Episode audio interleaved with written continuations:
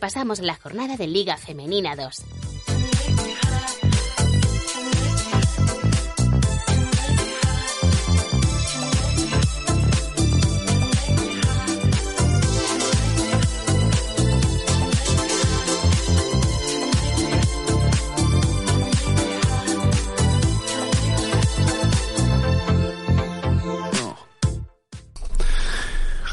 Buenas tardes, ¿qué tal? Hoy es jueves 6 de octubre de 2022, jornada de Liga Femenina 2 que tenemos que repasar. Ayer repasamos con Sergio Cuesta la de Liga Femenina Challenge, hicimos audioguía el martes de Liga Femenina Andesa, el semanal, lunes no sabes cómo te quiero, en fin, semana repletita de programas.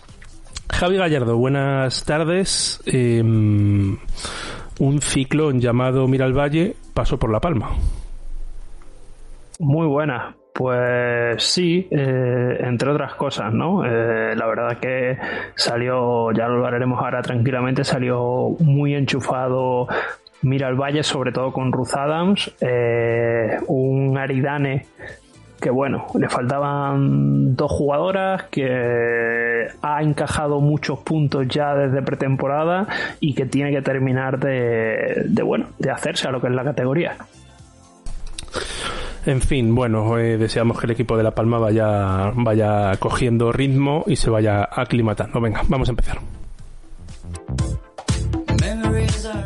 Estás escuchando Al ritmo del aro.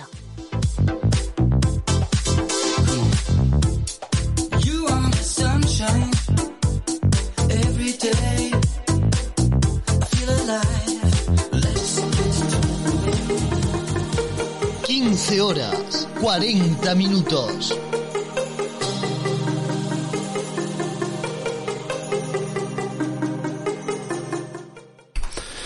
Y con esta canción que a mí me recuerda, Javi, no sé por qué, me recuerda mucho a, a la vuelta o al giro o algo así, es muy cíclica. Eh, comenzamos con el grupo A, ese partido en el Palacio de los Deportes de León entre el conjunto local y el Magic Díaz contra la violencia de género 6-4-4-8. Pues sí, eh, nada tuvo que hacer el, conjunto canario, ¿no? Que al final tenía ausencias de diferente índole, como Yaiza García, que ya sabemos que el año pasado no jugó ningún partido fuera de casa y parece que este año va a volver a ser así. Eli Dabu, que todavía no ha llegado después del Mundial, Adejinka, que está pendiente de temas burocráticos y que ni siquiera tiene eh, la ficha hecha, ¿no? Como decíamos en, en la guía de que había dudas de si tenía algún pasaporte que pudiera venir a partir del nacional y tal, bueno, de momento eh, no puede jugar hasta que no esté inscrita y al final pues un gran partido de la dupla americana de, León, Flopiniski y, y Cesarina Capellán eh, lograron que ese, ese inicio del año 1 después de Alicia Flores empezara con, con victoria más o menos contundente ¿no? por 16 puntos de baloncesto femenino León en un partido en el que podemos destacar los 21 puntos de Niski, los 13 puntos y 11 de rebotes de Capellán, eh, a Depoyu por parte de Majetías que se fue hasta los 13 puntos siendo su máxima anotadora y como casi siempre Carolina Mateo con 11.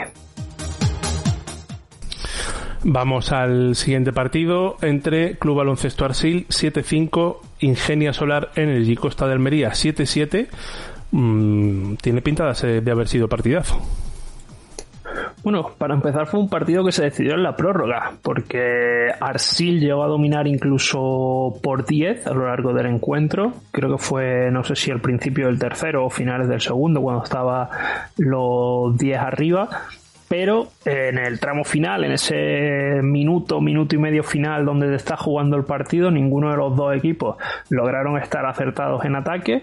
Al final se va el partido al tiempo extra, a la prórroga, y se lo termina llevando un CB Almería que aprovechó mejor sus visitas al tiro libre, porque en la prórroga solamente anotó una canasta de campo O sea que mm, sí que vio Majaro en ese aspecto de Brasil, pero sacaron muchas faltas las jugadoras del conjunto almeriense y terminaron ganando lo que fue el primer partido de, de la temporada.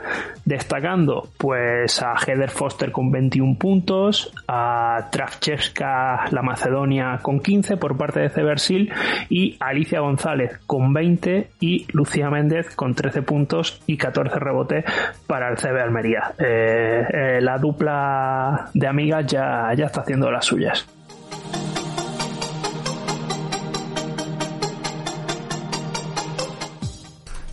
Nos vamos al Paquillo, donde estuviste.